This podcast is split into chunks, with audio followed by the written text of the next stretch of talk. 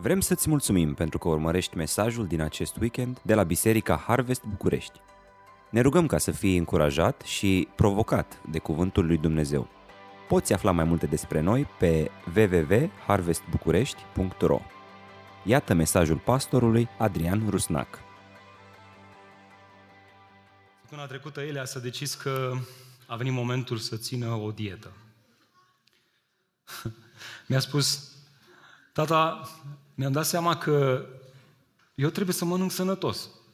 Așa că am luat decizia să nu, mă mai, să nu mai mănânc prostii. Bineînțeles că m-am bucurat până la urmă vreo câteva zile. Băiatul a ținut o dietă destul de riguroasă. Dar între timp am început să mă întreb, ok, dar ce l-a determinat să țină dieta asta? Și analizând eu așa puțin, zic, mă, ce s-a întâmplat cu el? Mi-am dat seama, nu era nimic în casă prostii. Nu erau dulciuri, nu, era, nu erau chipsuri, nu erau alune, nu era nimic prostii. Normal că a reușit băiatul să, să se țină de dietă. Așa că, spre sfârșitul săptămânii, Eliza a făcut uh, un platou de eclere. Cine credeți voi că cotrăboia duminică dimineață la ora șase jumate în frigider după eclere? Bineînțeles, băiatul lui tata Elias. Vezi, convingerile noastre nu se testează atunci când suntem într-un context în care nu le putem încălca, ci în mod special atunci când suntem incitați, provocați, chemați să le încălcăm. Știu că ești serios cu dieta ta uh, atunci când ești într-un hotel în care nici măcar mic dejun nu-ți dau. Dar auzi ce faci atunci când stai la all inclusiv? Cum arată dieta ta? Auzi, la fel este și în viața spirituală. Adesea noi trăim viața de creștin având pretenția că dacă mergem la biserică, dacă ne ducem la grupul mic, dacă citim zilnic din Biblie și ne rugăm, atunci nu vom mai fi ispitiți, nu vom mai fi testați, tentați dar auzi, nu asta este imaginea pe care o portretizează Biblia cu privire la viața de creștin. Noi suntem descriși ca fiind ca niște oi în mijlocul lupilor. Și ce vor să facă lupii? Să mânce oile. Adam și Eva au fost ispitiți, David a fost ispitit, Hristos însuși a fost ispitit, ucenicii au fost ispitiți. De ce atunci am crede noi că noi suntem scutiți de ispită și noi suntem ispitiți? E bine, acesta este mesajul de astăzi. Da, în oraș, dar în oraș atenționați sau atenționat cu privire la ispite sau ispitire. Ne aflăm într-o serie de mesaje intitulată În oraș, conectat, dar fără compromis.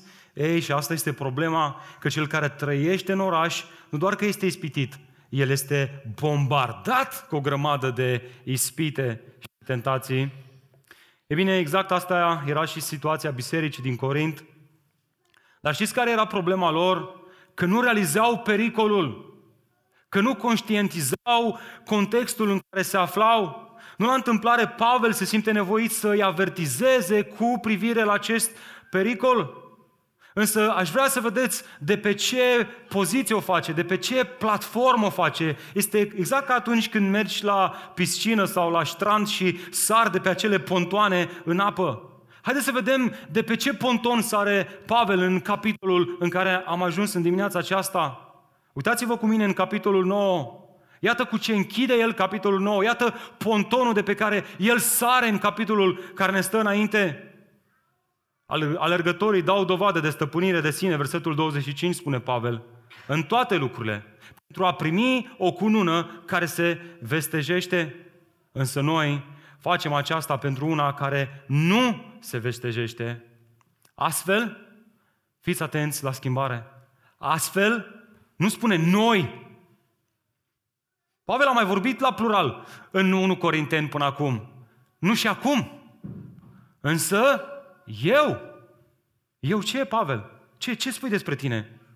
Ce, ce, ce, ce aduci în discuție? Astfel eu nu alerg fără țintă, nici nu mă bat ca unul care lovește în vânt și îmi țin trupul sub control și mi-l fac sclav, ca nu cumva după ce am predicat altora, eu însumi să fiu descalificat. Uitați-vă la mine, corintenilor, luați exemplul meu. Atunci când vine vorba de tot ce se întâmplă în jurul meu, de toate aceste ispite, de toate aceste tentații de care eu, Apostolul lui Hristos, am parte, atunci când vine vorba de acestea, am ținut trupul în control, l-am ținut în frâu. Da, sunt liber în Hristos. Da, sunt eliberat de Hristos de sclavie. Dar ascultă, de ce sclavie? De sclavia păcatului. Sunt liber acum să nu mă mai dau pe mine însumi păcatului, ci să-mi țin poftele în control. După ce se oferă pe sine ca și exemplu de disciplină, care credeți voi că este următorul subiect pe care îl tratează Apostolul Pavel în 1 Corinteni? Bineînțeles, despre pericolul ispitelor. Mai specific, Pavel îi avertizează cu privire la faptul că nu binecuvântările sunt modul prin care trebuie să ne măsurăm sănătatea spirituală, ci modul în care răspundem în fața ispitelor. Corintenii erau pneumatico, ei aveau daruri spirituale, ei erau, aveau gnosis, aveau înțelepciune, se mișcau în apele sofiștilor, ale celor care erau elitiști, erudiți și știau și aveau cunoaștere, aveau o părere bună despre ei. Și în timp ce toate aceste lucruri se întâmplau, multe binecuvântări, daruri spirituale, unii aveau profeție, alții aveau vorbire de limbi, alții aveau uh, cunoștință, alții aveau uh, credință, aveau o impresie bună despre ei. Spuneau, uite-te mă la noi, băiatul se descurcă destul de bine. Și Pavel zice, nu? Vreți să știți cum evaluăm sănătatea și maturitatea spirituală? Da, da, am vrea să știm. Uite-te la modul în care te stăpânești atunci când vin ispitele în viața ta. Cum arată asta? Iată așadar ideea centrală a acestui mesaj, dacă vreți să-ți o notezi, este tocmai asta. Sănătatea ta spirituală nu se măsoară în funcție de câte binecuvântări primești de la Dumnezeu, ci în funcție de modul în care răspunzi în fața ispitelor. Haideți să vedem asta. Vă invit să deschidem împreună în 1 Corinteni, capitolul 10, și haideți să citim primele 13 versete din acest capitol. Fraților, nu vreau să nu știți că toți strămoșii noștri erau sub nori. Toți au trecut prin mare, toți au fost botezați pentru Moise în nori și în mare. Toți au mâncat această hrană duhovnicească și toți au băut această băutură duhovnicească pentru că au băut din stânca duhovnicească care îi însoțea, iar stânca era Hristos. Totuși, Dumnezeu n-a fost mulțumit cu cei mai mulți dintre ei, iar trupurile lor au fost împrăștiate prin pustie. Aceste lucruri sunt exemple pentru noi, pentru ca noi să nu dorim lucrurile rele așa cum au dorit ei. Să nu fiți idolatri așa cum au fost unii dintre ei, după cum este scris. Poporul s-a așezat să mănânce și să bea, după care s-a sculat să se distreze. Să nu fim desfrânați așa cum, fost, cum au fost unii dintre ei, astfel că într-o zi au murit 23 de mii. Să nu-L punem pe Hristos la încercare, așa cum au făcut unii dintre ei și au fost omorâți de șerpi. Să nu cârtiți, așa cum au făcut unii dintre ei și au fost nimiciți de nimicitorul. Aceste lucruri li s-au întâmplat lor pentru a ne servi nouă drept exemple și au fost scrise pentru a ne avertiza pe noi, cei pentru care urmau să vină sfârșiturile veacurilor. Iar expresia aceasta ne sugerează că este pentru mine și pentru tine, pentru noi, cei care suntem un nou legământ. Așadar, cel ce crede că stă în picioare, cel care crede că are binecuvântări din partea lui Dumnezeu, să aibă grijă să nu cadă. Nu va cumprins nicio ispită care să nu fie potrivit cu puterea omenească. Și Dumnezeu, care este credincios, nu va permite să fiți ispitiți peste puterea voastră, ci odată cu ispitirea a pregătit și mijlocul de a o putea rupda până aici pe cuvântul Domnului. Amin. Haideți să ne plecăm capetele înaintea Domnului. Tată, venim înaintea Ta în dimineața aceasta cu acest cuvânt așa de fain și relevant. Doamne, am vrea să-ți mulțumim pentru toate binecuvântările Tale. Ne-ai dat soții, ne-ai dat copilași, ne-ai dat case, mașini, servicii, haine, sănătate. Doamne, îți mulțumim pentru toate acestea. E un har din partea Ta Însă, Doamne, am vrea să nu ne măsurăm sănătatea în funcție de faptul că avem o biserică faină a Harului. Și am vrea, Doamne, să ne măsurăm maturitatea în funcție de cât de mult lucrează Harul noi spre sfințire. Și iartă-ne, Doamne, că de multe ori suntem așa de prinși cu toate aceste binecuvântări care sunt în viața noastră și uităm că ele sunt un mijloc al Harului, un mod prin care Harul vrea să lucreze, să cioplească noi chipul lui Hristos. Așa că, Doamne, pentru cei care au obosit cu ispita, te rog în dimineața aceasta să le vor. Pentru cei care nu iau în serios ispita, te rog să le vorbești. Pentru cei care au nevoie de încurajare, fă fă cum vrei Tu, Doamne. În numele Lui Iisus Hristos ne-a rugat. Amin. E bine, mergem uh, în textul acesta cu o întrebare simplă, și anume asta. Cum să răspund în fața ispitelor într-un mod sănătos? Ai pus vreodată întrebarea asta? Dacă nu, astăzi este o zi bună să o faci. Hai să ne punem întrebarea asta cu textul în mână, verset cu verset, trecem prin el și ne rugăm, Doamne, însoțește-ne prin cuvânt. Cum să răspund în fața ispitelor într-un mod sănătos? În primul rând, mă uit în text și văd asta. Nu ignora binecuvântările. Uitați-vă cu mine în versetul 1. Fraților, ce spune acolo? Nu vreau să nu știți, nu vreau să cunoașteți. Haideți să ne oprim un pic aici. Observați, vă rog, expresia nu vreau să nu știți. Pavel folosește aici termenul grecesc agnoia, care se traduce literalmente cu ignoranță. Cu alte cuvinte, Pavel le spune, fraților, nu fiți ignoranți cu privire la pericolele ispitirii, ci fiți foarte atenți. Așa cum, așa cum eu manifest o stăpânire de sine despre care tocmai a vorbit, tot la fel ar trebui să faceți și voi. Și ca să-i convingă de pericole, Pavel folosește în continuare o ilustrație din viața poporului Israel. Haideți să vedem care este ilustrația. Uitați-vă cu mine în continuare, versetul 1 până la 4.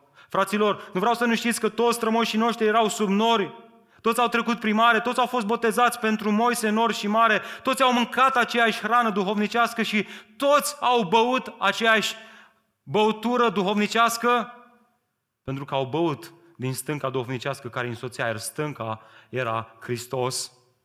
E bine, aceste câteva cuvinte descriu călătoria de 40 de ani a izraeliților între Egipt și țara Canaan. Și poate că te întreb, dar de ce folosește Pavel această ilustrație? Pavel, nu înțeleg. Care este logica ta? Care este argumentarea ta?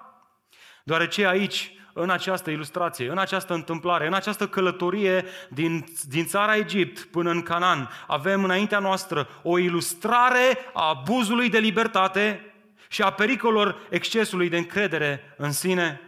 După ce fuseseră eliberați din robia Egiptului, au căzut imediat în idolatrie, Dumnezeu i-a scos cu mână tare, cu mână puternică, din mâna acestui împărat puternic care îi chinuia și îi punea la treabă. Și au ieșit de acolo și primele lucruri pe care le-au făcut au fost să se închine. Să, să se închine altor idori, să devină imorali și să trăiască în rebeliune și neascultare de Dumnezeu. Și acum fiți atenți cum funcționează acest exemplu. Pavel listează mai întâi binecuvântările de care poporul Israel a avut parte în această călătorie, ca în, versul, ca în versetul 5 să ajungă să spună asta, Dumnezeu n-a fost mulțumit cu cei mai mulți dintre ei. Cu alte cuvinte, cu toate că au avut parte de toate aceste binecuvântări, toți, când m-am uitat la cum au trăit, în ciuda binecuvântărilor mele, zilnice pentru ei, n-am putut să fiu mulțumit de ei. Altfel spus, cu toate că au fost eliberați din robie și binecuvântați în pustie, având această promisiune a unei țări în care va curge lapte și miere, atunci când ispita a venit în viața lor, au cedat, au ascultat de ea și asta m-au nemulțumit pe mine Dumnezeu. Și acum fii atent. Pavel este extrem de fin aici. El avea ce avea cu biserica din Corint, nu cu și lui, nu cu părinții lui, nu cu cei care erau din poporul Israel. De fapt, el, el folosește exemplul lor ca să le arate corintenilor că ei trec fix prin aceeași situație. Că așa cum Dumnezeu i-a liberat de sub domnia păcatului, de sub domnia satanei, de sub împărăția întunericului și binecuvântați cu tot felul de binecuvântări, acum, în momentul acesta, trăiesc într-un mod în care Dumnezeu se uită și spune, băi, nu se vede. Nu se vede că binecuvântările mele lucrează în viața voastră. Va din contra. Trăiți într-un mod greșit. Așa că, haideți să vedem la ce binecuvântări face parte, face referire Pavel aici, pentru că sunt exact binecuvântările care eu și tu avem parte. Binecuvântări de care avem parte zilnic și totuși, adesea când vine ispita, fiecare dintre noi știm ce facem. Ia uitați-vă binecuvântări vechi și noi. Mai întâi, botezul lui Moise și cel al lui Hristos, versetul 2. Toți au fost botezați pentru Moise în nor și în mare. Prin binecuvântarea la care face referire aici Pavel, este de fapt o ilustrare a binecuvântării, călăuzirii lui Dumnezeu. Dumnezeu călăuzește. Amintiți-vă că, că El, Dumnezeu, îi conducea într-o țară promisă, în Canaan. Dar asta nu înseamnă că poporul a deschis Google Maps, s-a urcat în căruță, a selectat acolo modul de călătorie, căruță, și hai frate să mergem spre țara Canaan. Nu, nu, nu. Ei erau dezorientați. Unde este țara asta promisă? Încotro să o luăm, Doamne! Și ce a făcut Dumnezeu ca să le răspundă? I-a călăuzit într-un mod supranatural. Vă aduceți aminte acel nor sau uh, care călăuzea în timpul zilei și acea coloană de foc în timpul nopții? Iar atunci când o mare, ba chiar atunci când o mare le stătea în cale, ce a făcut Dumnezeu? A despărțit-o. Dumnezeu i-a luat din punctul A și i-a dus în punctul Z, el fiind alături de ei. Ziua aveau norul care mergea înaintea lor, noaptea aveau stâlpul de foc și atunci când ajungeau în situații de, de limită, Dumnezeu era gata să despartă chiar marea Oare de ce oferă Pavel exemplul acesta cu Marea Roșie? Ce le comunica celor din Corint? Ceva atât de important în nou legământ, iată, o spune Pavel în Roman 6 cu 3. Sau oare nu știți că în Hristos Iisus ați fost botezați în moartea Lui? Norul, ascultați, norul în nou legământ este Duhul Sfânt care luminează pe păcătos, îi dă credință, îl conduce înspre Isus Hristos. Nu. Nu într-un mod vizibil, fizic și exterior, ci invizibil, spiritual și interior. Norul noului legământ este Duhul Sfânt în noi care ne călăuzește, ne, ne, ne spune în ce direcție să mergem. Ba mai mult, pe de altă parte, Marea Roșie, nou legământ, este ilustrată de botez. Și acum fii atent ce ilustrează Pavel prin asta, așa cum Marea Roșie i-a separat pe izraeliți de armatele faraonului care ascultă, nu-i urmărea ca să-i omoare, ci ca să-i aducă înapoi în robie. Dumnezeu prin moartea sa a separat între natura veche, între, între robia egipteană, între robia păcatului și promisiunea vieții veznice, a cananului veșnic, al, al vieții veșnice. Ăsta este botezul. Asta face botezul, asta ilustrează botezul, că prin moarte, prin răstignirea, moartea și învierea lui Hristos, noi am fost separați de domnia întunericului și am fost aduși într-o domnie nouă, domnia împărăției lui Dumnezeu. Prin urmare, ce le spune Pavel? Băi, Dumnezeu a fost cu voi și v-a călăuzit. El este cel care a, a, a închis apele și v-a separat de robia egipteană. V-a dat toate aceste binecuvântări și voi ce ați făcut? Ce ați făcut voi? V-ați purtat de parcă nu s-a întâmplat nimic? Mai departe, iată un alt, o altă binecuvântare, hrana din pustie și masa Domnului. Observați, toți au mâncat aceeași hrană duhovnicească și toți au băut aceeași băutură duhovnicească. Pentru poporul Israel aceasta era o hrană și o apă reală, furnizată într-un mod supranatural de Dumnezeu. Evident, este o referire la Marea Cerească, care venea din cer, despre care Moise le-a spus că este pâinea lui Dumnezeu. Și acea apă care a curs din stânca de la Horeb, despre care Pavel ne spune că de fapt era Isus Hristos. Și poate te întreb, dar de ce oferă Pavel exemplul acesta? Ce relevanță are pentru noi astăzi în nou legământ? Este atât de evidentă paralela între acea binecuvânt, acele binecuvântări ale Vechiului Testament și binecuvântările pe care le avem aici în nou legământ. Aici mana cerească este pâinea care ne amintește de trupul frânt pe cruce al lui Hristos. Iar apa ne este sângele vărsat, este acel păhărel, acel rod al viței care, luând parte din el, ne amintește de ce a făcut Hristos pentru noi. Dacă poporul Israel au primit o hrană care le-a hrănit burțile, Poporul lui Hristos, în nou legământ, hrana lor este una spirituală, Hristos însuși. Dacă ei se săturau de mana din cer și începeau să fie nemulțumiți, cel ce mănâncă din această hrană și din acest pahar din nou legământ nu va fi niciodată nesatisfăcut. Asta îi spune Iisus femeii samaritence. Dacă vei bea din apa pe care o dau eu, nu-ți va fi în veac sete. Ei mâncau din această mană și a doua zi le era foame, trebuia să mănânce din nou și din nou și din nou. Și Pavel este fin și el zice, băi, voi vedeți? Băi, voi vedeți ce binecuvântare ați primit în Hristos? O hrană și o apă care nu seacă niciodată, care este Hristos însuși, pe care îl luați și El este în voi. El trăiește în voi. Wow, cât de tare este asta, nu? Cât de frumos este asta. Prin urmare, botezul creștin are în vedere intrarea în comunitatea noului legământ. Cineva care se botează într-o biserică locală mărturisește că prin acel botez a fost născut din nou și acum intră și el face parte din comunitatea noului legământ. Dar ce reprezintă cina Domnului sau masa Domnului? Iar în vedere reînnoirea continuă și vizibilă a unui legământ pe care Dumnezeu l-a făcut cu noi, legământul cel nou. De aceea este un moment bun să te întrebi, dar de ce vorbește Pavel despre toate acestea? De ce în contextul ispitirii? Frate, eu am ispite în viața mea și tu ce îmi vorbești despre Hristos? Stânci, mană cerească, ce legătură are asta cu mine? Dăm cinci pași de urmat. Să mă duc să fac un duș, să... Nu. Pavel, el realizează că nu așa funcționează lucrurile. E ceva mult mai profund.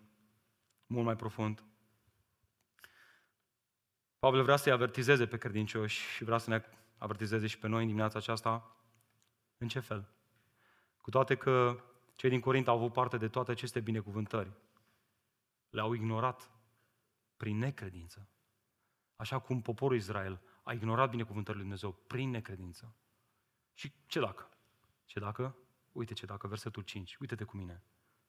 Totuși, observați contrastul, totuși, adică în ciuda acestor binecuvântări, cu toate că Dumnezeu a dat toate aceste binecuvântări, totuși, Dumnezeu n-a fost mulțumit cu mai mulți dintre ei, iar trupurile lor au fost împrăștiate prin pustie. Observați, problema lor nu a fost că nu au avut parte de binecuvântări, de fapt expresia toți apare de mai multe ori în aceste versete. Toți au avut parte de aceste binecuvântări, însă doar puțini au trăit într-un mod în care Dumnezeu să fie mulțumit. Cât de puțin, frate! Și cât de puțin? Doi! Iosua și Caleb. Atât. Din bărbații de peste 18 ani care au ieșit din Egipt, doar doi au intrat în țara Canaan. Restul, ce s-a întâmplat cu ei? Trupurile lor au fost împrăștiate în pustiu, ori asta este o ilustrație a morții. În felul ăsta au fost împrăștiate, au murit în pustie. Mi se pare interesant că la cina Domnului spune că, cu toate că luați parte la cina Domnului, mulți dintre voi, mulți sunt bolnavi și nu puțin dormi, și acolo expresia este sunt morți. Sunt ca niște cadavre. Vreți să auziți lecția pentru noi? Nu e ușoară. Sunteți gata să auziți? Ascultați. Am să spun așa cum este. Dacă ești botezat și iei parte la masa Domnului, fiind ignorant și lipsit de credință față de cine se află în spatele acestor mijloace ale Harului, pe tine te așteaptă moartea, nu cananul veșnic. Nu viața veșnică.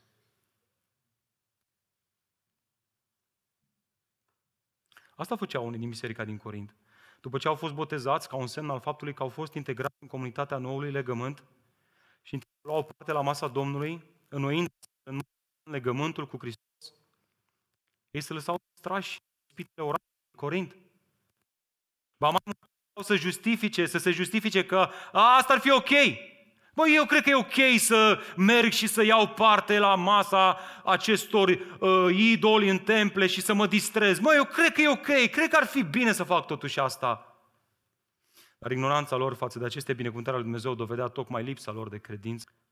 Nu doar Pavel folosește această ilustrație din Vechiul Testament pentru a, a avertiza, ci și alți autori ai Noului Testament. Observați cu mine Iuda ce spune că s-au strecurat între voi unii oameni nevlavioși a căror condamnare a fost scrisă cu mult înainte. De ce? Uitați-vă, uitați-vă în textul biblic. Iată de ce.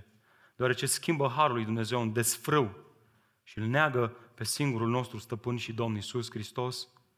Vreau să vă aduc aminte, deși voi știți toate acestea, odată pentru totdeauna, că Domnul și-a salvat poporul din țara Egiptului, dar la urmă i-a nimicit pe cei ce n-au crezut. Observați ce spune Iuda aici. El nu spune că harul lui Dumnezeu nu există, ci că sunt unii care vor să schimbe harul lui Dumnezeu în desfrâu, în idolatrie, în pofte. Iar cauza pe care el o identifică nu este că acel har nu a fost eficient să-i schimbe, ci că acolo, la fel ca și în cazul poporului Israel, a lipsit ceva. Ce a lipsit? Credința. Credința în harul lui Dumnezeu, o credință reală, să ai parte de toate aceste binecuvântări spirituale și să rămâi sensibil, arată că nu este credință acolo. Și aici apare una dintre cele mai mari probleme ale bisericii contemporane. Știți care? Da, e adevărat, credința nu este prin faptele noastre, dar o credință care nu este însoțită de fapte este o credință moartă. Ori acest adevăr în istoria bisericii a dus cu sine un pendul între două extreme pe care deja le știm așa de bine, libertinaj și legalism între cei care au zis, băi, să păcătuim ca să se mulțească harul, și cei care au zis, nu mă, hai să ne luăm liste și să ne biciuim, dacă se poate. Scriptura ne răspunde la problema asta, la acest adevăr și ne, ne explică foarte clar că nici una, nici alta nu sunt cele pe care le prezintă Scriptura în nou legământ. În Scriptură găsim răspuns la patru întrebări și aș vrea să te conectezi un pic la asta, este așa de important. Cine este Dumnezeu? Ce face Dumnezeu? Cine sunt eu și ce fac eu? Cine este Dumnezeu? Este Sfânt, Creatorul tuturor lucrurilor. El este din veșnicie în veșnicie. El este Dumnezeu triunic. El este Dumnezeu. Cine este Dumnezeu? Este Dumnezeu Tatăl, care a creat toate lucrurile, care a inițiat mântuirea noastră trimițându-L pe, sine, pe Hristos, pe Fiul Său în lume, da? Deci Tatăl inițiază mântuirea noastră, El, Dumnezeu cel Sfânt, Fiul este Cel care face posibilă mântuirea noastră și Duhul Sfânt este Cel care ne aplică mântuirea, care o apropie de inima noastră. Ce face Dumnezeu? Asta face Dumnezeu. Ne mântuiește. Pentru că El este Sfânt, doar El ne poate mântuiește, ne mântui. El asta face, ne mântuiește. Cine sunt eu? Eu sunt, dacă sunt, o, dacă sunt credincios, sunt o nouă creație în Hristos. Și gata, aici s-a terminat predica. De cel mai multe ori. 1, 2, 3. Am încheiat predica. Scriptura nu se oprește aici. Scriptura mai face un pas. Vorbește despre ce face credinciosul. Ok, am, am înțeles cine este Dumnezeu, extraordinar. Am înțeles ce face Dumnezeu, mă mântuiește, extraordinar. Am înțeles cine sunt eu, o nouă creație în Hristos, Fiul lui Dumnezeu, justificat prin credință, sunt, sunt, sunt chemat de Dumnezeu. Dar mai e ceva. Ce face cel care este o nouă creație în Hristos? Trăiește conform naturii sale. Da? Deci predica trebuie să meargă mai departe. Nu se oprește aici. Și mi-a plăcut foarte mult cum a ilustrat Russ Kennedy la seminarul Schimbarea Inimii de weekendul trecut. A folosit câteva ilustrații care ilustrează atât de bine chestiunea asta și aș încerca să o readuc și eu înaintea bisericii noastre pentru că vreau să o prindem cu toții. El a spus așa, avem în Scriptură ceea ce este numită legea mozaică. Asta este, este ca o legislație. Este ca în vremurile noastre când, te, când șofezi și vezi un stop. Stopul nu o să sară în mașină să-ți apese pedala de frână, nu? El doar îți spune ce trebuie să faci. El este neutru. Nu poartă cu sine o putere. El nu, nu, nu sare în viața ta să spui nu atunci când ești ispitit. Ci îți spune ce este greșit și ce ar trebui să faci. Ce ar trebui să faci și ce este greșit. Când greșești. Și apoi mai este ceva, mai este o lege. Sunt trei legi. A doua lege este legea păcatului. Și știi ce face legea păcatului când, când legislația mozaică îți spune să nu ucizi? Legea păcatului spune, păi, mă, cam mă enervează asta, i-aș da una la ea, la ea, ea și trage una după cap. Și auzi, ce ar fi să-i trag una mai tare după cap, să îl elimin, la modul să scap de el. Nu am nicio problemă. Da? Legea lui Dumnezeu nu este rea. Legea Vechiului Testament nu este rea, ne spune foarte clar Pavel. Ea nu este rea în sine, ea este bună. Problema e că ea face ceva în noi. Ne stârnește la păcat. Nu minți! Știi exact imaginea cu copilul. El nu știe că pe masă sunt bomboane sau o măgura. Le-ai spui, auzi, vezi că pe masă este o măgura, n-ai voie să te atingi de ea. Ce face copilul? Și pune mâna pe ea. Băi, ți-am spus, mai bine, zice părinte, bă, mai bine nu-i spuneam. Sau mai bine îi spuneam, pune mâna pe ea, că nu o lua atunci. Cam așa, deci vedeți, legea strânește, legea mozaică, legislația, strânește noi legea păcatului. Realizăm cât de păcătoși suntem. Până, până când nu ai ispite în viața ta, zici, băi, ce tare credincios sunt. Și vine oportunitatea de păcat și îți dai seama că e în tine o lege a gravitației, așa a ilustrat-o Russ Kennedy foarte fain. Este ca o lege a gravitației pe care o găsești, e acolo, e în tine, te atrage în jos. Și el a întrebat, ok, și cum putem să sfidăm legea gravitației? Este un singur mod. Cum putem să o facem? Prin ce lege? Legea aerodinamicii. Și asta e legea lui Hristos. Umblați prin Duhul și astfel nu veți împlini pofta firii pământești. Dacă vrei să trăiești într-un mod în care să învingi această natură veche din viața ta, așa cum am cântat atât de frumos astăzi, ai nevoie de Hristos. Înțelegi? Toate binecuvântările de care, face, de care vorbește Pavel aici au menirea să vorbească despre această lege a aerodinamicii. Că prin Hristos Botezul, masa Domnului sunt mijloacele Harului care ne amintesc ce a făcut Hristos în noi și că pe măsură ce, cum spunea și Alina astăzi la închinare, cu cât ne uităm țintă mai mult la Hristos, cu cât ne apropiem mai mult de El, cu cât suntem mai aproape de El, cu cât îl iubim mai mult pe El, cu cât îl cunoaștem mai mult pe El, cu cât, cu cât ne apropiem de El mai mult, cu atât vom avea putere să spunem nu păcatului. Nu cinci pași, nu, nu metode din astea, îți mai primești, îți dai o alertă pe telefon să te notifice. Nu zic, poate că sunt bune, poate că funcționează. Dar asta n-au putere să te oprească de la păcat. Și un singur lucru. Iisus Hristos și Duhul Său cel Sfânt, Cuvântul lui Dumnezeu. Amin? Cum să răspund în fața ispitelor într-un mod sănătos? Am văzut atât de clar. Mai întâi gândește-te serios la binecuvântările din viața ta. Nu le ignora. Nu fi ignorant. Dacă este ceva ce îți va da putere să stai împotriva ispitei, sunt aceste binecuvântări ale noului legământ. Punct!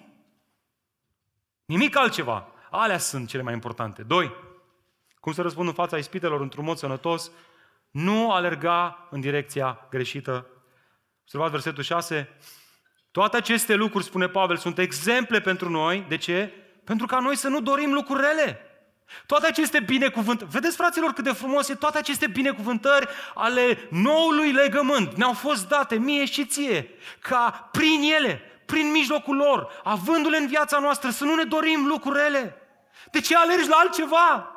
De ce încerci altceva? De ce te chinui cu altceva? Binecuvântările noului legământ, botezul și ceea ce el înseamnă, Evanghelia, masa Domnului și ceea ce ne amintește că prin el renoim legământul cu Hristos într-un mod constant sunt, sunt suficiente ca să nu facem lucrurile. Mai mult decât atât, ca să nu ne dorim lucrurile, de ce spune Pavel asta? Pentru că ele sunt cele care ne schimbă inima. Dacă până acum, fiind în împărăția întunericului, aveam o inimă rea, eram morți în păcatele noastre, acum, fiind o nouă creație, având credință în Hristos, primim o inimă nouă, dorințe noi. Și vă spun, sunt unii aici care nu înțeleg despre ce vorbesc. Li se pare niște ciudățenii, pentru că n-au experimentat nașterea din nou în viața lor. Și te rog, dacă ți se pare niște ciudățenie, ce-ar fi să te rogi, Doamne, vrei să-mi descoperi și mie Evanghelia Harului Tău în dimineața aceasta? M-am săturat să mă chinui, să mă lupt eu. Și sunt alții care sunt născuți din nou și care întresc, încearcă să trăiască viața de credință prin puterile lor, prin, prin, prin, prin strategiile lor, prin... și știți bine, fraților, că falimentăm.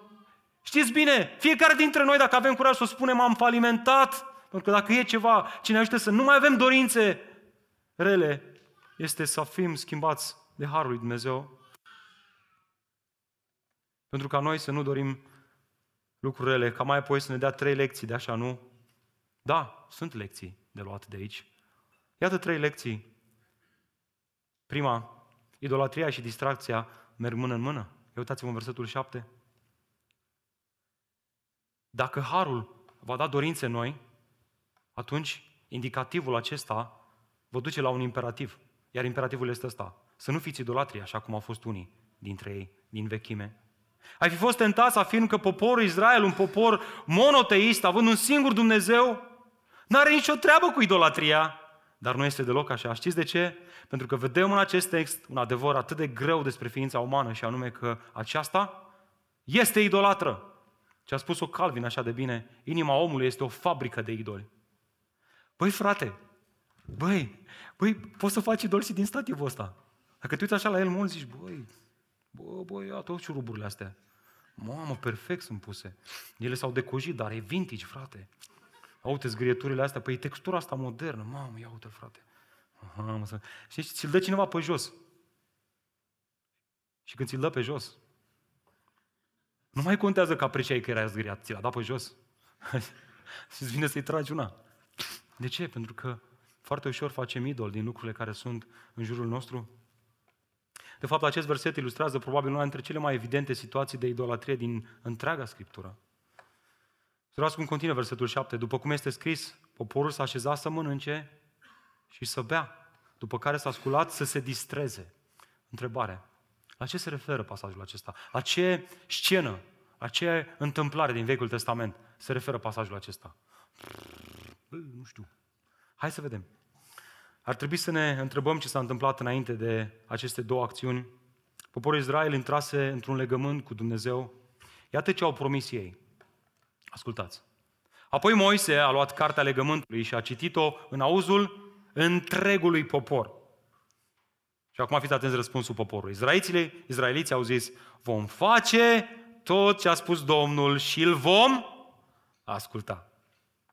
Moise apoi a luat sânge și a stropit poporul zicând, acesta este sângele legământului pe care Domnul a încheiat cu voi pe temeiul tuturor acestor cuvinte. E bine, după asta, Moise, Aron, Nadab și Abihu și cei 70 de bărbați din sfatul bătrânilor au avut harul de a-L vedea pe Dumnezeu. Iată, ei l-au văzut pe Dumnezeul lui Israel, sub picioarele lui era ceva ca un fel de lucrare de piatră de safir, ca cerul senin. Dumnezeu nu și-a întins mâna împotriva conducătorilor izraeliților. Ei l-au văzut pe Dumnezeu și totuși, și totuși, și totuși, ce scrie acolo? Uitați-vă ce scrie acolo și totuși au mâncat și au băut. Observați? Asta este expresia la care face Pavel referire. Au mâncat și au băut. Ce se întâmplă după asta? După ce le-a spus toate astea, după ce Moise și acești lideri l-au văzut pe Dumnezeu, Moise s-a urcat pe munte. S-a urcat pe munte să facă ce? Să primească legile lui Dumnezeu. Și în timp ce Moise era pe munte, ceilalți lideri erau în tabără, ce au făcut?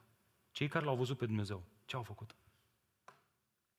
Au făcut un vițel de aur ca să îi se închine. Am auzit întâmplarea asta de atâtea ori, nu așa? Și acum ascultă asta. În timp ce Dumnezeu îi ofera lui Moise instrucțiuni despre cortul întâlnirii,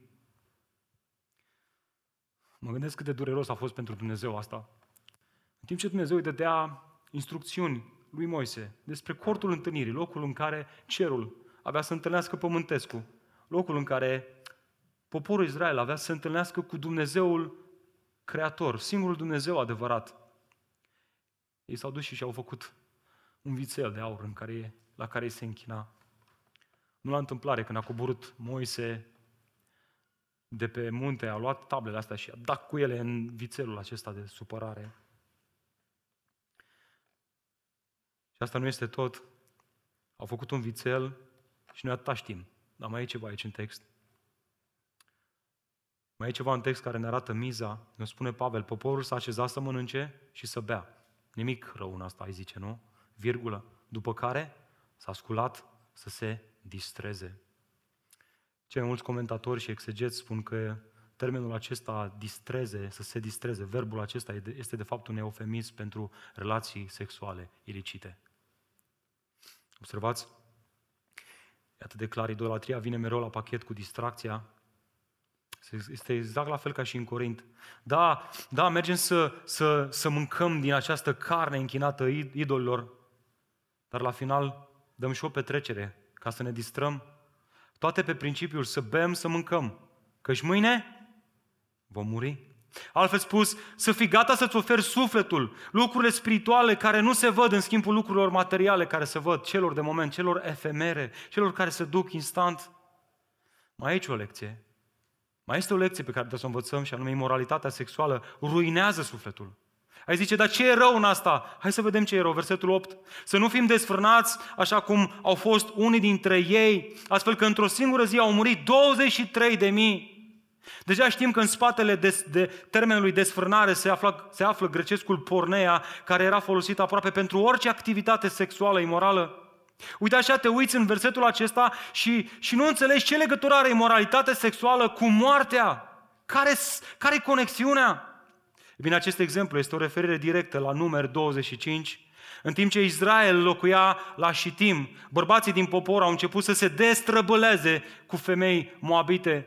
Și îi spune tu, dar ce e frate în regulă cu asta? Probabil că femeile lor evreice erau obosite după drum și nu prea mai aveau chef. Aveau și ei nevoile lor, așa că s-au dus la femeile moabite. Astea erau, erau pregătite, erau, îi așteptau cu brațele deschise. E mult mai mult de atât. Ia uitați-vă în continuare care, femeile acestea, care au invitat să ia parte împreună cu ele la jerfele pe care le aduceau zeilor lor. Observați? Ei s-au dus înspre femeile astea ca să se distreze, să, să satisfacă o nevoie legitimă, am spune noi, în secolul 21, și femeile au zis, vreți? Facem, nicio problemă. Dar mai întâi, hai să ne închinăm idolilor. Hai să ne închinăm idolilor mai întâi. Și după aia facem. Pentru că e un preț. Vrei să te distrezi? Facem. Nici o problemă. Dar fii atent că trebuie să, trebuie să plătești un preț. Trebuie să te închini celui care îți oferă distracția. Trebuie să plătești ceva. Și anume închinarea ta. Să-ți dai închinarea ta. Și apoi destrăbălare cu femeile moabite. Poporul a mâncat și s-a... Și acum observați consecința asupra poporului. Poporul a mâncat. Poporul a mâncat. Tot poporul a mâncat. Eu refer la tot poporul. Câțiva s-au dus la aceste femei și apoi poporul a mâncat și s-a prosternat înaintea zeilor acestora. Vedeți? De multe ori uh, avem impresia că putem să mergem în baie și să ne facem de cap acolo cu telefonul nostru și să nu afecteze pe nimeni. Cine bun ești să crezi asta? Are un impact foarte mare asupra Bisericii lui Hristos, asupra familiei tale. Impactul? 23.000 de bărbați au murit într-o singură zi. Lecția, ispita te satisface, într-adevăr. Satisface nevoile și poftele sexuale într-un mod ilicit, în afara legământul căsătoriei. Dar asta nu are în mod ultim împlinirea unor nevoi fizice, ci idolatria ta, închinarea ta. O, și necuratul știe așa de bine asta. Iată de ce de nicăieri uneori o colegă vine și îți face ochi dulci și zici, băi, ce, ce treabă am eu cu ea? Un coleg îți spune niște cuvinte pe care nu le-am auzit de mult de la soțul tău. Consecința? Familii și vezi ruinate pentru doar 5 minute de plăcere. Iată o altă lecție Nemulțumirea îl pune la încercare pe Hristos. Uitați-vă cum versetul 9. Să nu-L punem pe Hristos la încercare, așa cum au făcut unii dintre ei și au fost omorâți de șerpi. Evident, este o referire la o întâmplare care este descrisă în numărul 21. Hai să vedem ce s-a întâmplat. Iată, de la muntele Hor au pornit pe drumul către Marea Roșie ca să ocolească țara Edom. Dar poporul și-a pierdut răbdarea pe drum și a vorbit împotriva Domnului și împotriva lui Moise. De ce n-a scos din Egipt? De ce ne-a scos din Egipt ca să murim în pustie? Nu mai avem nici pâine, nici apă și sufletul nostru s-a scârbit de această mâncare mizerabilă. Vezi ce văd eu? Nu mai avem nici apă, nici mâncare și sufletele noastre s-au scârbit de această mâncare mizerabilă. Bă, frățică, ori e apă și mâncare, ori nu e. Nu mai avem apă și mâncare și sufletele noastre s-au scârbit de această mâncare. Băi, stai un pic că te-ai contrazis. Alo? Deci aveați mâncare, dar nu mai erați mulțumiți cu ea. Vi s-a scârbit sufletele de mâncarea aia. Atunci Domnul a trimis împotriva poporului niște șerpi veninoși și au mușcat pe izraeliți și mulți dintre popor, din popor au murit. Observi, în timp ce Dumnezeu e eliberat din captivitatea egipteană, Acolo unde erau biciuiți și trebuiau să muncească din greu, unde erau sclavi într-o țară străină pentru a-i duce în țara lor proprie, într-o țară promisă, într-o țară în care va curge lapte și miere. Aceștia și-au pierdut răbdarea, au devenit nemulțumiți și au început să se certe cu Dumnezeu. Și aici cineva ar putea să intervine și să spună, dar stai frate puțin că aveau și ei, aveau și ei parte de toate drepturile astea. Am văzut deja, Dumnezeu le dădea tot ce aveau nevoie. Aveau tot ce aveau nevoie. Problema era că erau nemulțumiți. Și noi am aflat deja că o mâncare, primeau această mâncare într-un mod providențial de la Dumnezeu, ba mai mult, ei aveau și apă din acea stâncă și cu toate astea, în ciuda binecuvântărilor prezente și ascultă acelor viitoare promise, ei erau nemulțumitori. Iată versetul 10. Iată indicativul și acum iată imperativul. Să nu cârtiți, ținând cont că Dumnezeu va binecuvânta cu tot felul de binecuvântări, cu, cu toate că, cu, ținând cont de faptul că promisiunile de Dumnezeu sunt încă în vigoare în viața ta, așteaptă-le. Nu cârti. Așa cum au făcut unii dintre ei și au fost nimiciți de nimicitorul. Și când te uiți la poporul Israel, nu poți să nu remarci că ei au fost atât de nemulțumitori. E bine, Pavel trage o paralelă atât de evidentă aici Așa cum cei din Israel l-au testat pe Hristos prin nemulțumirea lor în timp ce primeau atâtea binecuvântări de la Dumnezeu, tot la fel și corintenii erau în pericol de a-L testa pe Hristos. Cum mai exact? Evident, mâncând și bând la templele aceste, acestea păgâne, stând la mesele lor idolatre. Altfel, altfel spus, Băi, corintenilor, în timp ce stați la masa Domnului, care este o ilustrație a faptului că în Hristos aveți tot ce aveți nevoie, tot ce vrea sufletul vostru, Trăiți într-un mod în care îi spuneți lui Hristos că nu sunteți mulțumiți cu Harul lui Hristos. Că nu este suficient, că mai trebuie pus ceva pe lângă, că mai trebuie pusă ceva distracție, că mai trebuie o mașină mai nouă, că trebuie, că trebuie nu știu câte alte lucruri pe care le avem noi în mintea noastră, lucruri care știm bine că cer închinarea noastră.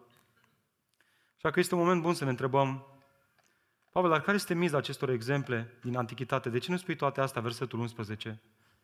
Aceste lucruri s-au întâmplat lor pentru a ne servi nouă drept exemplu și au fost scrise pentru a ne avertiza pe noi cei peste care urmau să vină sfârșitul veacurilor. Dragilor, acestea funcționează ca avertizări pentru credinciosul noului legământ. Citind despre toate aceste falimente ale lor, noi citim despre falimentele noastre. În timp ce poate că suntem tentați să-i blamăm pe ei, ar trebui să ne blamăm pe ei, pe noi și să ne avertizăm pe noi înșine. Dar care este miza acestor avertizări? Te-ai întrebat? A spus așa de frumos Thomas Schreiner, citez, avertizările pe care Dumnezeu le lasă în Scriptură reprezintă unul din mijloacele pe care Dumnezeu le folosește pentru a se asigura sau pentru a asigura protecția sa divină. nu așa că Biblia este plină de avertizări care nu ne plac? Atenție mare!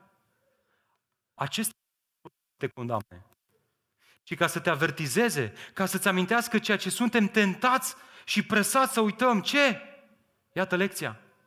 Cel mai bun lucru pe care îl poți învăța din falimentele altora, auzi, din falimentul tău, este că omul este captiv naturii sale păcătoase și că singura soluție de scăpare și transformare este să alergi la Isus Hristos. Și asta mi amintește de copilașii mei când uh, erau mici și chiar și acum, uneori da, aveam și o problemă ca părinte, îmi plăcea să-i mai sperii. Mergeam în parc și na, una dintre problemele din parcurile noastre, acum se pare că s-a mai rezolvat, erau câinii. Și îmi plăcea așa când o vedeam pe Clara la 2 ani de zile, cum alerga în brațele mele. Și ziceam, Clara, cățelul! Mamă, frate, care credeți că făcea primul lucru? Ce, ce credeți că era primul lucru pe care îl făcea Clara sau Elias? Se uita după cățel? Se uita după cățel? Dar după ce se uita? După mine. Se uita după mine. Și alerga în brațele mele, pentru că știa că dacă, dacă o să fie cu mine, poate să fie sute de căței. Nu o să fie probleme. Așa funcționează avertizările în Noul Testament, în Noul Legământ. Ele ne sunt date ca să realizăm că sunt pericole în viața noastră și că ele ne sunt date ca să alergăm spre Hristos în brațele Lui. Frumos, nu? Nu e așa că e frumos? E foarte frumos. Cel născut din nou, care are Duhul Sfânt în el, atunci când este ispitit, când se simte în pericol, el alergă spre Hristos, nu spre ce alergă, ce alerga înainte, și anume spre păcat. El nu se mai dă pe el însuși păcatului, ci se dă pe el însuși lui Hristos. Exact asta spunea Apostolul Petru. Ajunge. Ajunge, ajunge cât timp a trecut în care ați trăit și ați lucrat după voia neamurilor, trăind în depravare, în pofte, în beții, în petreceri, în orgii și în idolatrii dezgustătoare. De aceea sunt surprinși ei că nu alergă împreună, nu alergați împreună cu ei la același potop de destrăbălare și vă bat jocoresc. Dragilor, este super în regulă să fim batjocoriți, că nu alergăm în aceeași direcție cu această lume. Mă auzi? Este super în regulă. De ce te simți lezat când, când prietenii îți spun, bă, dar nu vii mă și tu cu noi? Bă, la așa ceva nu vin. Uite, la asta vin, la asta nu vin. Sunt atent la ce merg, la ce nu merg. A fi creștin relevant în lumea aceasta nu înseamnă să ții pasul cu destrăbălarea și idolatria care se află în lume. Astăzi, în secolul 21. Noi alergăm, dar nu ca să ne împlinim poftele, ci ca să le răstignim și să trăim pentru Hristos. Amin? Cum să răspund în fața ispitelor într-un mod sănătos? Iată și al treilea lucru și ultimul. Nu te încrede în puterile proprii. Nu la întâmplare Pavel continuă în felul acesta, versetul 12. La modul, Păi sună bine ce spune Pavel aici, e o perspectivă chiar interesantă. Deci, practic, când am ispite, eu trebuie să, trebuie să, să mă uit la binecuvântările din viața mea, că am fost născut din nou, că sunt o nouă creație în Hristos și trebuie să alerg spre Hristos. Bă, sună chiar bine. Dar cum să fac asta? Cum să pun asta în aplicare, în al treilea rând? Nu te încrede în puterile proprii. Versetul 12. Observați cum începe? Ia uitați-vă. Care e primul cuvânt de acolo? Care e primul, primul cuvânt din... Uitați-vă în text, că vreau să vedem că sunt de acolo aceste adevăruri. Care e primul cuvânt? Din 12. Așadar, concluzia. Închidem. Aterizăm avionul. Am urcat la înălțime, am spus niște adevăruri, acum aterizăm și închidem. Concluzia. Așadar, cel ce crede că stă în picioare, să aibă grijă să nu cadă. Cineva ar putea să ia toate pasajele acestea și să zică, băi, gata, mă, de acum o să mă lupt cu păcatul și o să-mi încordez mușchii și o să-mi fac o listă, mi-au o tablă, scriu pe aia ce greșesc și mă lupt, frate! Și nu mai, nu mai, gata! Și Pavel zice, bă, frățică, ai grijă că cel ce, ce, ce, ce se încrede că stă în picioare poate să cadă. După ce a oferit toate aceste exemple negative, el simte nevoia să prezinte lecția finală, care este aceea ca o încredere în sine, cu toate că te face să te simți mai sigur pe tine, mai puternic, este tocmai acel element care te va nenoroci. Te va face să cazi. Altfel spus, ispitele nu pot și nu trebuie să fie depășite prin puterile proprii. Astfel că Pavel mai oferă încă trei lecții aici. Trei adevăruri, dacă vreți, esențiale despre ispitire. Notează-ți mai întâi, ispitele vin potrivit cu puterile noastre. Asta este primul adevăr esențial când vine vorba de ispitire. Și atenție, cuvântul acesta, termenul acesta ispitire poate să denote și ideea de necaz. Da? Nu doar o ispitire în a păcătui, ci și un necaz ne poate duce înspre a păcătui. Sunt termeni interschimbabili în Noul Testament. Versetul 13, nu va cuprins nicio ispită care să nu fie potrivit cu puterea omenească. Dragilor, Aș vrea mai întâi să observă ce nu spune Pavel aici. El nu spune că Dumnezeu trimite aceste ispite în viața noastră.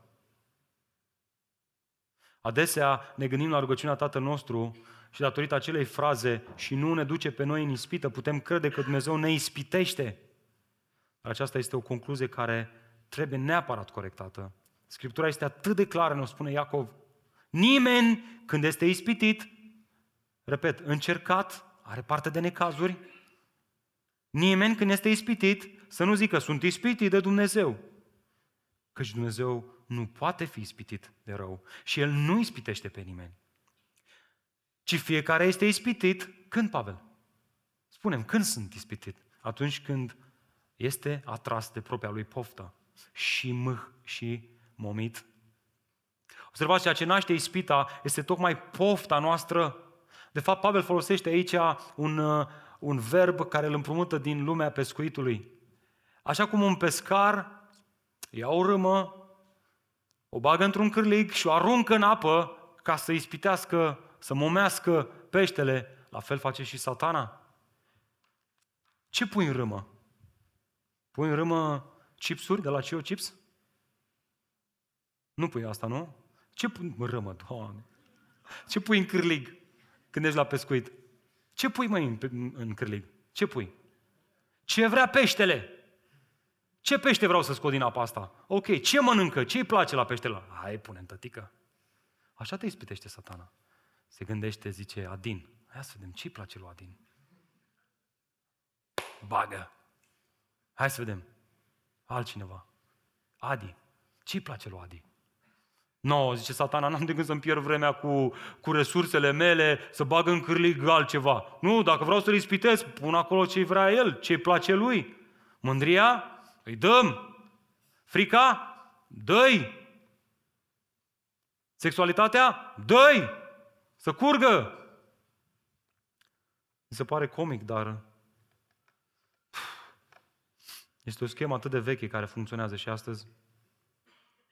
Și uite așa ajunge creștinul să zică, frate, chiar nu am putut să mă abțin. De asta ne putut să te abțin. Că ți-a dat exact unde te, te, te frige. Ei, și aici intervine Pavel ca să ne spună asta. Na? Greșit. Puteai să te abții. Na? Nu mai zi asta. Greșit. Puteai să te abții. De ce? Pentru că este potrivit cu puterea omenească de fapt, el folosește aici o expresie grecească care se traduce cu potrivit, cu experiența comună a fiecărui om. Asta este traducerea. Altfel spus, bă frate, toți ceilalți din jurul tău experimentează aceleași ispite. Nu ești tu cu nimic mai prejos decât ei. Bă, mă uit la Mihai, bă, el, el rezistă, mă, el poate.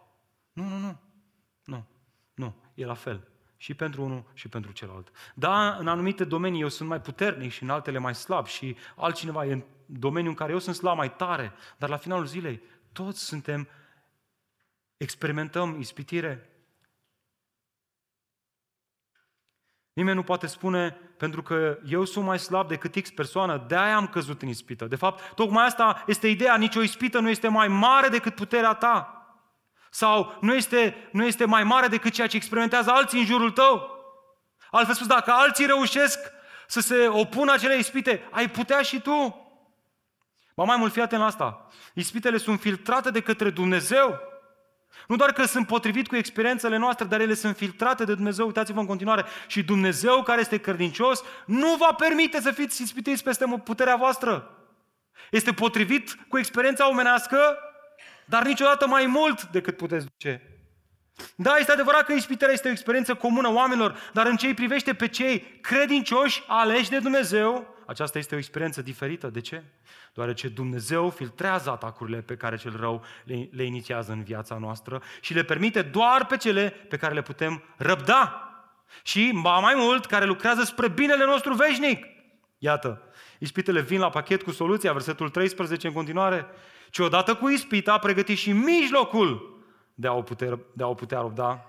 Să că Dumnezeu nu doar că filtrează ispitele, dar în momentul în care aprobă pe unele dintre ele, El le oferă și mijlocul. El oferă și mijlocul prin care acestea să fie rezistate. Care mai frate acela? În timp ce Dumnezeu pregătește o cale de scăpare, un exit, dintr-o situație extrem de dificilă despre care simți că este mult prea mult, primești și abilitatea să găsești ușa respectivă. Cum, Pavel? Norul, Duhul Sfânt care este în tine, care te conduce spre Hristos, singura soluție ca să te scape de păcat. Și acum hai să dăm câțiva pași în spate pentru a observa asta. Dumnezeu ne avertizează cu privire la ispite. Apoi filtrează și îngăduie doar pe unele dintre ele. De ce toate astea? Nu ar putea oare să le oprească pe toate? Nu? Corect. Frate, să le oprească pe toate. Da, el ar putea, dar el le folosește cu un scop care, ca prin acestea să experimentăm credincioșia lui Dumnezeu. Iată lecția pentru noi. Avertizările biblice nu au menirea să ne determine să ne încordăm mușchii, să, să fim noi puternici prin noi înșine, ci să ne oferă oportunitatea de a experimenta promisiunile biblice Altfel spus, satana vine la Dumnezeu și spune, am așa vreo, vreo, vreo 1500 de, de ispite, idei de ispite pentru Adi Ruznac. Și Dumnezeu zice, na, na, na, na, aha, da, dă Și râdem noi, dar parcă uneori ni se pare ciudat, nu? De ce ar face Dumnezeu asta? Și de ce? Ca să ne binecuvinteze. Frate, dar tu tocmai ai spus că ispitele sunt o binecuvântare? Da, așa am spus. Este ca atunci când, să ne gândim la, la ilustrația asta, e ca atunci când un, când un meseriaș fierar, care lucrează în fier forjat sau eu știu, face opere de artă din fier, îl vede pe unul care moară așa puternic, chelios, mușchi mulți, dă puternic în fiare. Și se gândește el, bă, bă ăsta dă aiurea. Ia să-l iau la mine la atelier. Și le ia la el la atelier și zice, dă aici. El înainte distrugea, strica tot prin oraș, făcea numai prăpăd. Și îl ia la atelier, îl angajează, îi dă un salariu bun, ăsta acceptă, acceptă și zice, dă aici, poc, trage tare. Apoi dă aici, poc, trage tare. Și după aia, după ce termină, se dă ăsta și meseriașul mai în spate și zice, mamă, ceva frumos a ieșit din treaba asta. Așa lucrează Dumnezeu prin ispite în viața noastră. Îi permite lui satana, care este un brutos chelios rău, să lovească noi, să ne ispitească, ca prin ispită să lucreze ceva frumos în noi. Serios, asta spune Scriptura, nu spun eu. De unde știu asta? Păi ne-a spus-o Iacov. Frații mei, să considerați că având parte de cea mai mare bucurie atunci când treceți prin felurite ispite. Bă, lasă-mă chiar așa. Cea mai mare bucurie când trec prin ispite? Bă, lasă-mă, e prea exagerat. Da, cea mai mare bucurie atunci când treceți prin, nu printr-o ispită, prin felurite ispite. De ce? De ce Iacov? Pentru că știți că testarea credinței voastre lucrează răbdare. Dar lăsați răbdarea să facă ceva. Ce face răbdarea? Să-și facă desăvârșită lucrarea, ca să fiți desăvârșiți. Care e scopul lui Dumnezeu cu viața noastră să ne sfințească? Și El ia ispitirea, lasă pe satana să dea cu ciocanul lui, ca prin asta să lucreze noi răbdare. Răbdare să ce? Răbdare să-L vedem pe Dumnezeu la lucru în viața noastră, să vedem harul Său, să vedem intervenția Lui, să vedem minunile sale, să vedem promisiunile Lui că se întâmplă. De ce? Ca în felul acesta să ne crească credința și ca în felul acesta noi, chipul lui Hristos, să ia formă. Dragilor, ispitele sunt permise în viața noastră cu un scop precis, unul. În primul rând, ele au menirea să ne arate zonele în care suntem slabi. Dacă ne enervăm constant și spunem, oamenii din jur mă fac să mă enervez. Prin asta, cu alte cuvinte, tu spui că ai probleme cu mânia. Și Dumnezeu îngăduie, îi dă soției niște idei, satana, nu Dumnezeu, că nu ispitește, zice, uite, ai putea să le enervezi așa. Și tocmai așa face, frate. Păi ce m-am mai enervat, ce m-am făcut așa și tu ești de vină. Și Dumnezeu zice, n-am învățat lecția, mai bag o fisă, mai enervează odată. Iar mai enervat, ia uite ce mi-ai făcut. N-am învățat nici acum, bag o fisă. Bă, dar tu mereu mă enervezi. Mai bag încă o fisă. Bă, stai un pic, că de fapt am o problemă eu. Mă pocăiesc. Și într-o dată soția nu te mai enervează în domeniul ăla. Așa se întâmplă. Și în al doilea rând, ele au scopul, așa cum spune și Iacov, să ne desăvârșească, să ne zmerească și să ne conducă înspre Hristos care ne schimbă. Adevărul este că mândria ne va ispiti mereu să credem că noi am sacrificat mai mult decât alții. Frica ne va ispiti mereu că este momentul potrivit să ne îngrijorăm pentru ziua de mâine, să mai lăsăm pe Dumnezeu la o parte. Prietenii ne vor ispiti să credem că am dăruit suficient, că acum este rândul lor să o facă. Sexualitatea ne va ispiti să credem că merităm mai mult, că merităm să fim împliniți în poftele noastre, dar Iisus ne spune, continuă, mergi înainte, exersează-ți răbdarea în mijlocul ispitelor, în toate aceste încercări și o să-L vezi pe Dumnezeu tot mai mult cum lucrează cu putere în viața ta. De ce? Îmi place un citat al lui John Piper pe care l-am adus cu mine dimineața aceasta. Spunea el, puterea ispitei este perspectiva că păcatul te face mai fericit. Asta este puterea ispitei. De are putere ispita. Că se uită la tine și zice, fii atent, dacă o să faci asta, o să fii mai fericit. Asta este puterea ispitei. Și acum fii atent. Când asta se întâmplă în viața ta, ai, ai ocazia să experimentezi asta. Că este o minciună. Mâna sus, cei care ați dat curs ispitei și ați rămas cu pelin în gură. Da? Toți, toți. Păcatul nu te va face niciodată mai fericit. decât te poate face Dumnezeu. Dragilor, mod ultim, cineva căruia îi place John Piper a zis amin acolo în spate. Fraților, problema noastră nu este ispita, ci faptul că încercăm să o depășim prin puterile noastre, fără Hristos. Ori asta este legalism.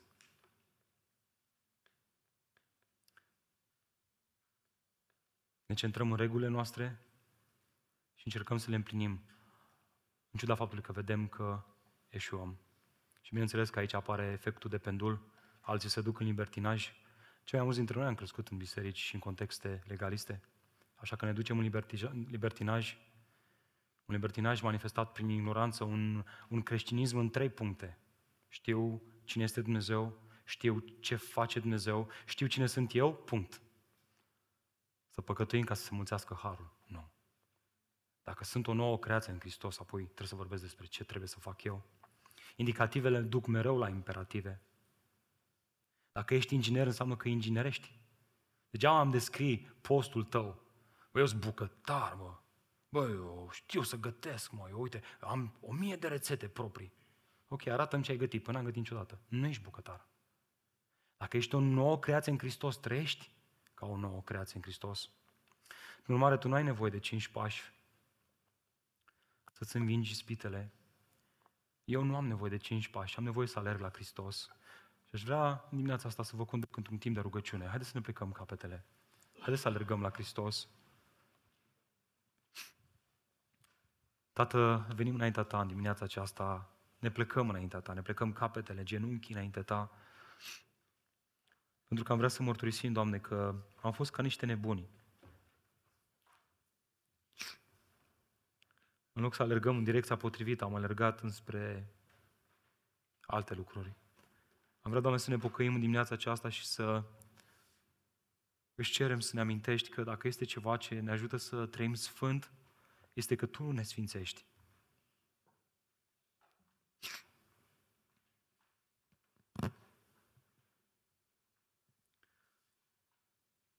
Ai milă, Doamne, de noi în dimineața aceasta. Adevărul că suntem o comunitate tânără, într-un oraș parcă tot mai prosper, cu tot mai multe distrageri, cu tot mai multe oportunități de distracție. Și am fi ispitiți, Doamne, să spunem, limita e aici. Ai voie să faci asta, dar n-ai voie să faci asta. Iartă-ne, Doamne, că mintea noastră gândește în felul acesta. Ajută-ne să nu tragem uh, linii de demarcație, ca prin asta să manifestăm un legalism pur. Și ajută Doamne, să facem ceea ce ar trebui să facem, să ne concentrăm pe caracterul Tău, pe cine ești Tu, pe persoana Ta, pe mântuirea Ta. Și Doamne, ca plecând de acolo să ne îndrăgostim de Evanghelia Harului Tău. Doamne, te rugăm să ne ierți în dimineața aceasta, că de multe ori am văzut Evanghelia doar ca fiind adevărul care ne mântuiește, nu ca și fiind adevărul care ne sfințește. Iisus Hristos, Doamne, este Cel care ne sfințește zilnic. Aștept, Doamne, să ne apropiem de Evanghelie în fiecare dimineață. Și apoi, Doamne, aștept să ne uităm la cele pasaje din Scriptură în care suntem avertizați ca astfel prin ele să fim conduși înapoi la Hristos ca un tată care îi spune copilului să nu se apropie de balustradă, să nu se apropie de, de geamul deschis, care, care îl avertizează pe copil ca să întoarcă înapoi la Tatăl în protecția sa. Doamne, îți mulțumim pentru toate aceste avertizări din Scriptură care ne cheamă înapoi acasă. Și vreau Tu, Doamne, pentru cei din dimineața aceasta care s-au, s-au, s-au înfundat în păcat, care s-au, s-au dus în mocirlă, care nu-și mai văd deșirea de acolo, ai vrea, Doamne, prin acest mesaj, prin cuvântul Tău, să-i, să-i chem înapoi acasă, să le aprinzi din nou speranța că nu este niciun păcat care să fie mărturisit pe care Tu să nu-l ierți, să le amintești, Doamne, că cine își mărturisește cu buzele păcatele, Tu îi curățești de orice nelăgiuire. Și dacă e despre Tine, în dimineața aceasta, ce ar fi chiar acum să îngenuchezi înaintea lui Dumnezeu, fără rușine, să nu-ți pese de ce se întâmplă în jurul tău, să te pui în genunchi și să spui, eu sunt ăla, despre mine e vorba, m-am săturat. Dacă ești aici în dimineața aceasta și vezi că viața ta este un haos, dar nu știi cum să, în ce direcție să o apuci.